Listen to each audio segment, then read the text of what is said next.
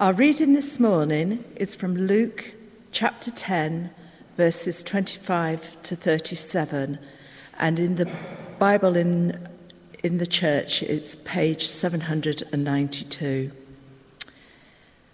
One day, an expert in religious law stood up to test Jesus by asking him this question Teacher, what should I do to inherit eternal life? Jesus replied, What does the law of Moses say? How do you read it? The man answered, You must love the Lord your God with all your heart, all your soul, all your strength, and all your mind, and love your neighbor as yourself. Right, Jesus told him, do this and you will live. The man wanted to justify his actions, so he asked Jesus, And who is my neighbor? Jesus replied with a story. A Jewish man was traveling from Jerusalem down to Jericho, and he was attacked by bandits. They stripped him of his clothes, beat him up, and left him half dead beside the road. By chance, a priest came along, and when he saw the man lying there, he crossed to the other side of the road and passed him by. A temple assistant walked over and looked at him lying there, but he also passed by on the other side. Then a despised Samaritan came along, and when he saw the man, he felt compassion for him. Going over to him, the Samaritan soothed his wounds with olive oil and wine and bandaged them. Then he put the man on his own donkey and took him to an inn where he took care of him. The next day he handed the innkeeper two silver coins, telling him, Take care of this man.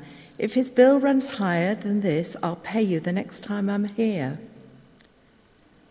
Now, which one of these three would you say was the neighbor to the man who was attacked by bandits? Jesus asked.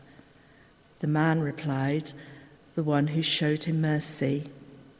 Then Jesus said, Yes, now go and do the same. This is the word of the Lord. Thanks be to God.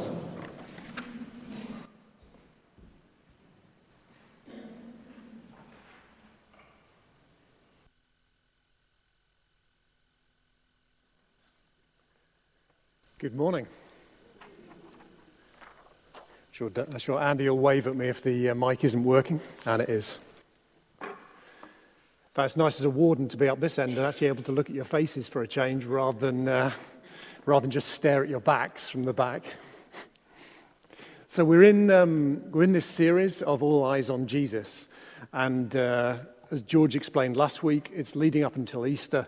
And in the first five weeks, we're looking at what you could say are five of the most privileged people who've ever lived. And they're five characters, all of whom have set eyes on Jesus, something that I'm sure we would love to do. And they've come to him, been able to talk to him, asked him questions.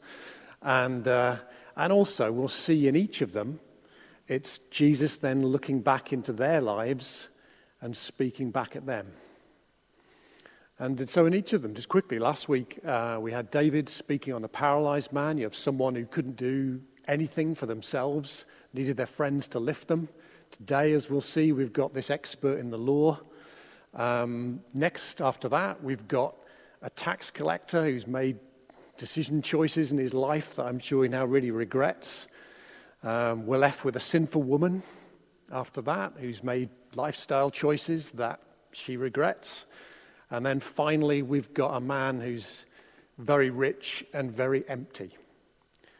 And all of them come to Jesus for different reasons. And in each of them, I guess, there's a piece of us. And we'll see what does Jesus say to them and how does Jesus speak to us through that. So let's just pray as we begin. Father, I pray that even in the midst of this amazingly well known story, Holy Spirit, would you, would we, would we have the eyes of Jesus looking into our hearts and shining into our hearts? May we talk to you, Lord Jesus, and may we hear from you during this series and during today. Amen. So, out of the five, today we have this expert in the law. Um, I guess, you know, in, in British terms, he would be probably a, a professor of theology. Well, that doesn't quite capture it um, because it's, you know, in our nation, theology is a bit of a side issue. So you'd probably think, I don't know, in Iran or something like that, that's a very religious country, you'd be a very, very important imam. Um, maybe an ayatollah, that kind of, not quite, but that kind of level. So you've got somebody who's very, very important. And uh, the expert in the law, their job, I was trying to visualize what this is, and um, their job is, okay, thank heaven for children's workers, but their job is to set out barriers. So, for example, you've got the Old Testament, and as if that wasn't kind of clear enough, it's like on the Sabbath you should rest. So the experts of the law, they were people who go, well, what does that exactly mean to rest? You know, can I not walk to the sink? How far can I go? So they add all of these laws on to say on a Sabbath, resting means you can walk that far but no further. So putting on all sorts of laws and regulations on top of the Old Testament to kind of be able to make religion manageable in their heads. You know, you do this, on this side you're okay, and on that side you're not okay. Now, Andy, can you press the, the I have only I just have one slide this morning, and it was just a um, scripture which came to mind. It's from 1 Corinthians 8. So this is Paul, ex-Pharisee uh, himself, and he's saying to the church in Corinth, you know what? If you're not careful, you fill yourself with knowledge, it just puffs you up. But love builds up. Or in the King James, which I love, knowledge puffeth up, which I think we should keep. And, and this, is the, this is the difference with this character this week. So all of the others are approaching Jesus, all the other four are approaching Jesus because they need help for something. And this character is not, as far as he's aware.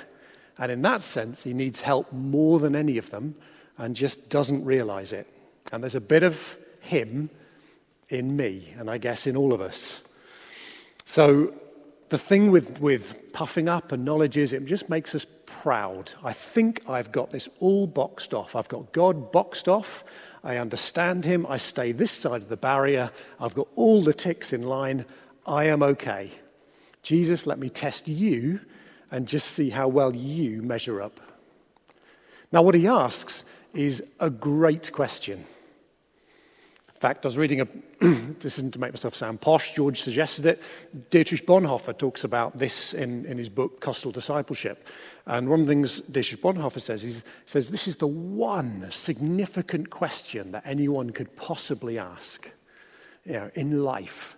It's put in a first century context, but he's talking about what do I need to find real life? And they did a survey in the States. John Hopkins University interviewed 8,000 students 80% of them said that their first goal was to find meaning and purpose in life.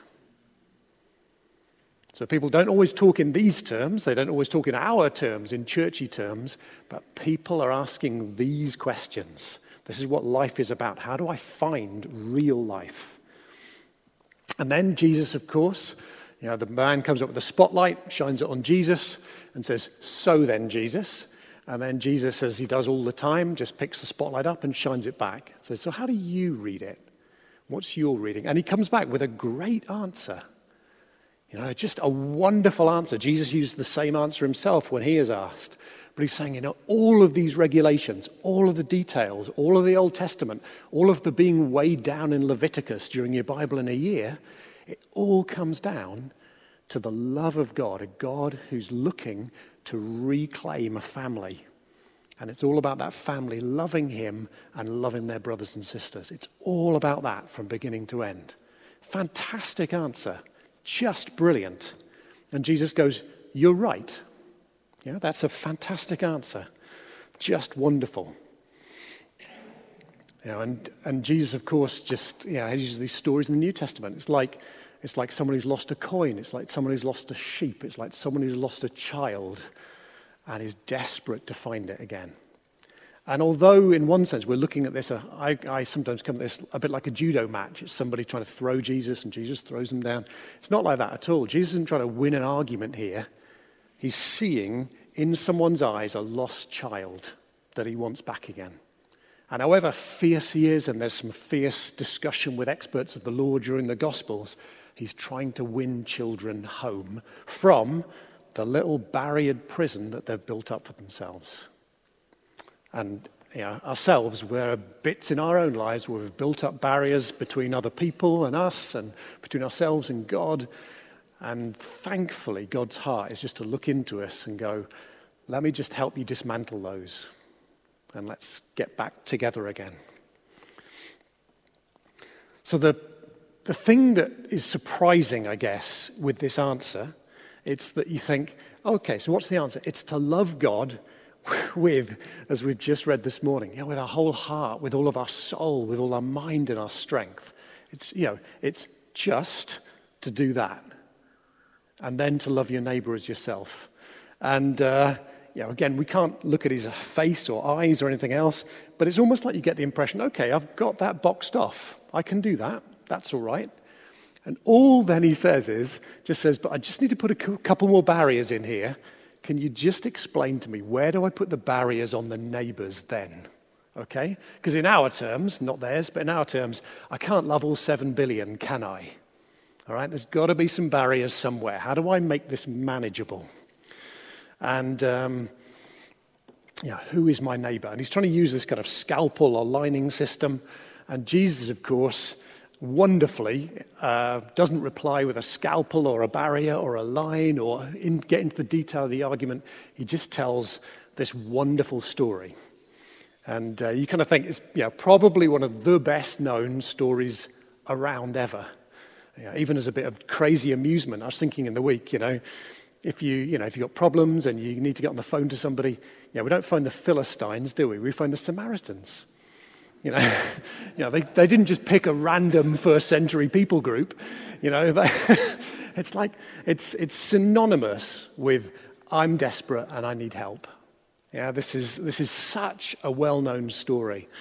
Um, and in, our, in the 20th century, of course, we've lost the sense of how shocking a story this is.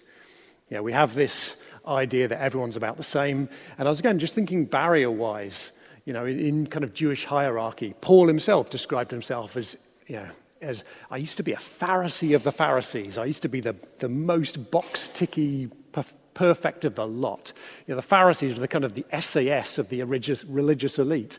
Like I was abs, we were absolutely the best. So you kind of have, you know, Pharisees up here, then kind of experts in the law, and then priests and Levites, and then you know, the great unwashed at the back of your general Jew, and then right out in the narthex and beyond, you know, our kind of neighbors and the Samaritans we don't even talk about. And we, you know, we, we've got no real idea of how shocking this was. And in a sense, what a brilliant story it is because of the way Jesus, of course, is just laying a trap out for this person to trip over, not to make a fool of himself, but to reveal what's in here and what the barriers are doing to him. So, yeah, the story of, you know, the, the, I guess we all know bits of the detail. The Jericho Road, apparently 17 miles in length, uh, Jerusalem to Jericho, drops about 3,000 foot. So it's kind of, if Jerusalem was on top of Scafell Pike, it's the walk from there to here. Um, and this character gets, you know, badly beaten up. And all the people who should accept him, in my barrier terms, don't. And the ones who certainly don't, the great unwashed, are the ones who help. Now, what we would love, you would love to have a video on this expert's face as that story's being told, wouldn't you? That's the beauty of story. You're just drawn in, and then suddenly, you know, it all closes at the end. And, and in a sense, it's like all of the barriers you've built up, we've just flipped the whole thing around. And as, and as uh, Bonhoeffer puts in his book, he says, it's not about who is my neighbor then and where do I draw the line. It, Jesus says, so actually, who can I be a neighbor to? Who can I show mercy to? That's the question. Now, we've got no idea what happened to this man after this. Did he keep all the barriers up and lock himself in? Or did, was that a chink in his armor that Jesus shone through? We have just no idea. Because you think, you know, when if you're given a sense of all you've got to do to find eternal life is love God with everything you have and everything you are, I guess for most of us, we'd go, I just can't do that. I need help. I need grace. I need it. And I, and although, you know, in, in, in hindsight, we look back, I need a savior. I need someone to help me. You know, in the sense of the paralyzed man, I need four friends to lift me to Jesus. Yeah, I need lifting to Jesus when I look at this summary of what the Old Testament is about. And, but for him, when, when Jesus is trying to help these experts in the law who are so boxed in, and it looks quite aggressive. Like I said, there's three things are picked out. He talked about them. He says, he quotes Isaiah. He says, they see, but they don't understand. You can see it, but you don't get it. You know, you've got it. I've given you a brilliant answer. I've told you what the summary of the Old Testament is. There it is in a nutshell, but I don't get it. And yeah, and I know, you know, just before I was a Christian, I could see Christianity and I could I could that, but I didn't want it yet. It was like barriers were kind of way back. I could see it, but I didn't get it. And then other times he's more kind of pointed in, in Luke 12. He's going, Woe to you, experts in the law, because you put all of these barriers in and you make it so detailed how you've got to find God. And you'd get everyone else to try and follow it the same way. And all you're doing is creating a little piece of hell for yourself that's just going to close in on you and anyone else who joins you. Saying, Woe to you. Again, he's not, he's not saying, he's not trying to judo throw them over to make them look bad. He's trying to just spear them in the heart and just help them out of their prison for themselves. And in another place, he goes, Yeah, you're so good, aren't you? Yeah, you cut off even 10% of your herbs to put them into the offering. You do everything precisely right, but you neglect mercy and you neglect love and you neglect justice. You know, just like in this story, you know, just go and do likewise. Be, um, be merciful even to those you have previously despised. Just, you know, the, the, but this is the love of God to these people who are, again, just so locked up so there were three things in conclusion that, that, that hit me. Um, I was thinking, you know, in a sense, so what? What is this? What is? How did this speak to me? And the first one really was this slide. I was thinking, you know, we're not talking about Jesus and a first century, you know, rabbi expert in the law here. This is Paul talking to the Corinthian church. You know, this is a church issue in that so, so easily we can experts at things, get clever, get it all boxed in. I've got Christianity sorted now. I've been a Christian for 30 years. You know, I think I've got it now. And, and you know, stories like the Good Samaritan or love God with all your heart and mind, he's kind of, yeah, okay, I've read that one before. And they can lose their ability just to kind of ruin us in terms of, you know, just being straight truth. And like, God, I so need you.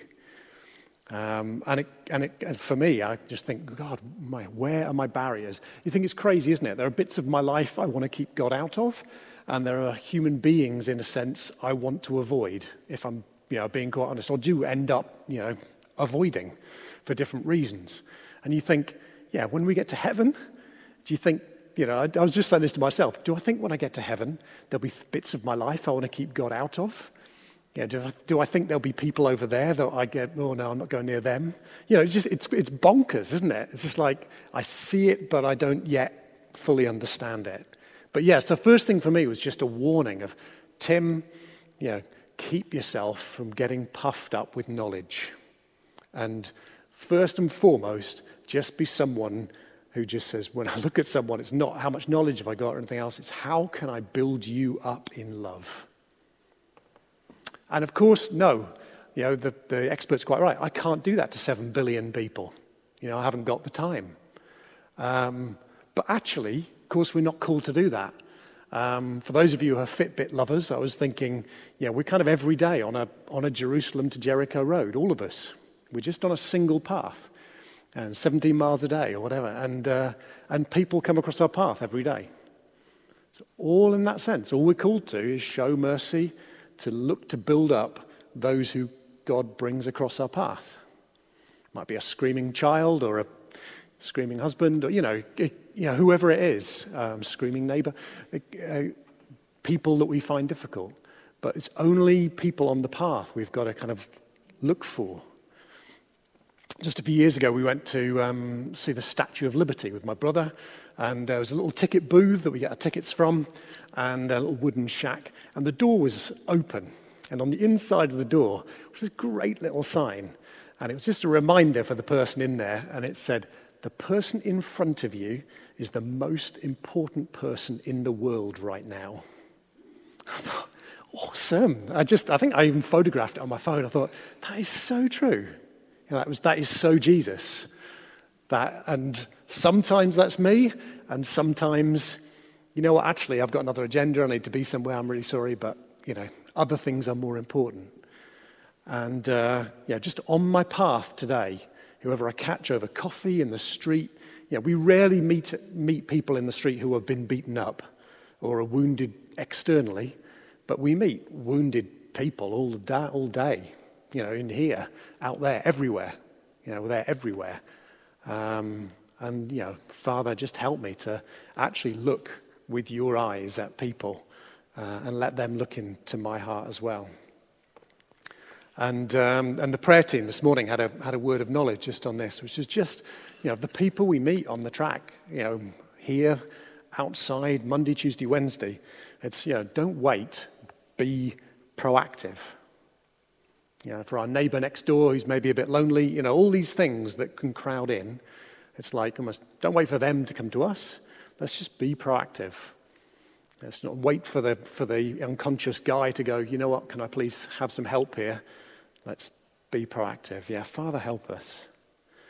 And then, final thing to say was just the brilliant thing that Jesus does here is he doesn't get into this argument about scalpels. He just tells a story. And I think, you know, of all my, I've got great friends, many of whom don't know Jesus, and often we can get into an argument about this and what about this line and all the rest of it. Um, and sometimes, you know, just being Tim, it feels like if you've won an argument and you've tripped someone up and you've thrown them to the floor, you feel awesome. You think, wow, I won that one. That showed them. And of course, it's done nothing of the sort. You know, all it's done is puts up barriers. And I just thought, actually, a different thing is, it's just this power of story, just learning from Jesus. It's not about the detail the argument, just, it's like, hey, look, you know what? We're both looking for meaning and purpose in life. Everyone is. I've been following this journey. I've found out some stuff. You've been on your journey. You've found out some stuff. What have you learned? And if you want, I'll tell you what I've learned. It's just, we're just on the same journey. Just let me hear your story and let you, me tell you mine. So let's, let's just end there. Lord Jesus, yeah, we are in awe of you. Thank you for how you showed love to this man. Thank you for how you shone a light into his heart and were helping him to step out of his barriers if he chose. Yeah, Lord Jesus, would you shine a light into our hearts this morning? Where we've put up barriers between us and God, between us and each other. Holy Spirit, will you come and shine brightly on them? Help us to hold on to you and by your grace, learn to love God as we should and learn to love each other as we should. Yeah, thank you, Father. Amen.